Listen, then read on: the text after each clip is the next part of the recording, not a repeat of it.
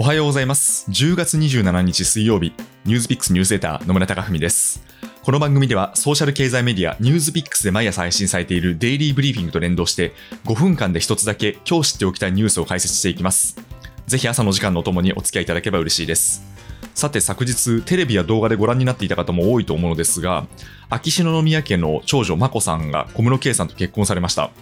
で私も記者会見の様子を見ていたんですけど質疑応答はなくともかなりご自身の言葉で話されているという印象を持ちました。で特に驚いたのが小室さんの留学について眞子さんが海外での拠点を作ってほしいと小室さんにお願いして前倒しで進められたことが明らかになった点です。私個人としてはあこの方は自分で人生を切り開こうとしているんだなってことが伝わってきました。でもちろんこの結婚に関しては金銭トラブルへの説明の不十分さとかですね。あとは生まれながらにして担っている役割との整合性とかいろいろな意見があるとは思うのですが自分で自分のことを決める自己決定権は人権の根幹だと思いまして、まあ、率直におめでとうございますと声をかけたい気持ちになりました。そして皇族の方が心を守るために日本を離れるという決断を下さざるを得なかったことはすごく切ない気持ちになりまして、まあ、ぜひとも新天地で充実した生活を送っていただきたいなと思いました。さて今日のニュースは気候変動問題です。週末に第26回国連気候変動枠組み条約締結国会議 COP26 が開かれるのですがそれに先立って新報告が続いています。まず国連環境計画 UNEP が昨日発表した報告書によりますと温暖化ガスを実質ゼロにするとすでに表明している50の国と地域が約束を果たしたとしても現時点で2.7度と見込む気温上昇を0.5度程度しか抑えられないという試算を発表しました。でこの報告書によりますと9月時点で実質排出量ゼロを宣言していた50の国と地域を分析しましてでこれらの国は現時点で世界の排出量の半分以上を占めています。で現在地球温暖化対策の国際枠組みパリ協定では気温上昇を産業革命前から2度未満できれば1.5度以内に抑えることを目指しているのですがこの目標が完全に実行されたとしても上昇幅は2.2度になるということです。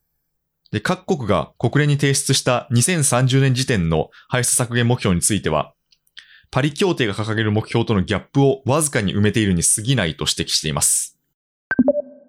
また、おとといには国連の世界気象機関 WMO が報告書を出しまして、温室効果ガスの世界平均濃度が昨年では過去最高となって、現在気温上昇の抑制に向けた軌道から大きく外れていると指摘しました。で、この昨年2020年は新型コロナウイルスのパンデミックに伴うロックダウンや景気減速に伴って CO2 濃度は一時減少したのですが、実はこうした事象は温室効果ガスの水準や増加ペースに目に見える影響はなかったと指摘しています。これを受けて WMO のターレス事務局長は、現在の温室効果ガスの濃度では、パリ協定の目標をはるかに超える気温上昇を招くと警告していまして、軌道から大きく外れている工業やエネルギー、輸送システムや生活全体を見直す必要があると発言しています。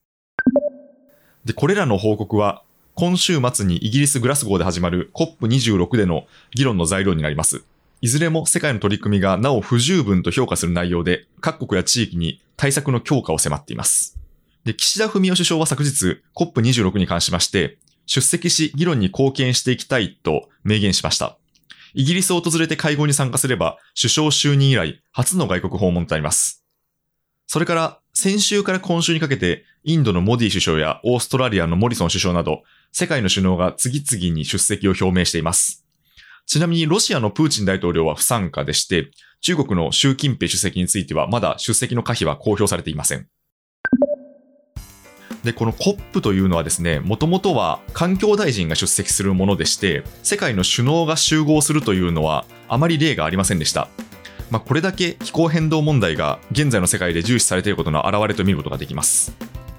でこの岸田首相に関しては10月上旬の時点では選挙期間と重なるために COP への参加が見送られるのではという報道もあったのですが、まあ、今回出席ということで、まあ、この日本のコミットする姿勢を示す上ではま非常にいいことなのかなと思います。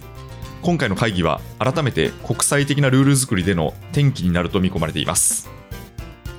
ニュースピックスニュースレーター野村貴文でした。それでは良い一日をお過ごしください。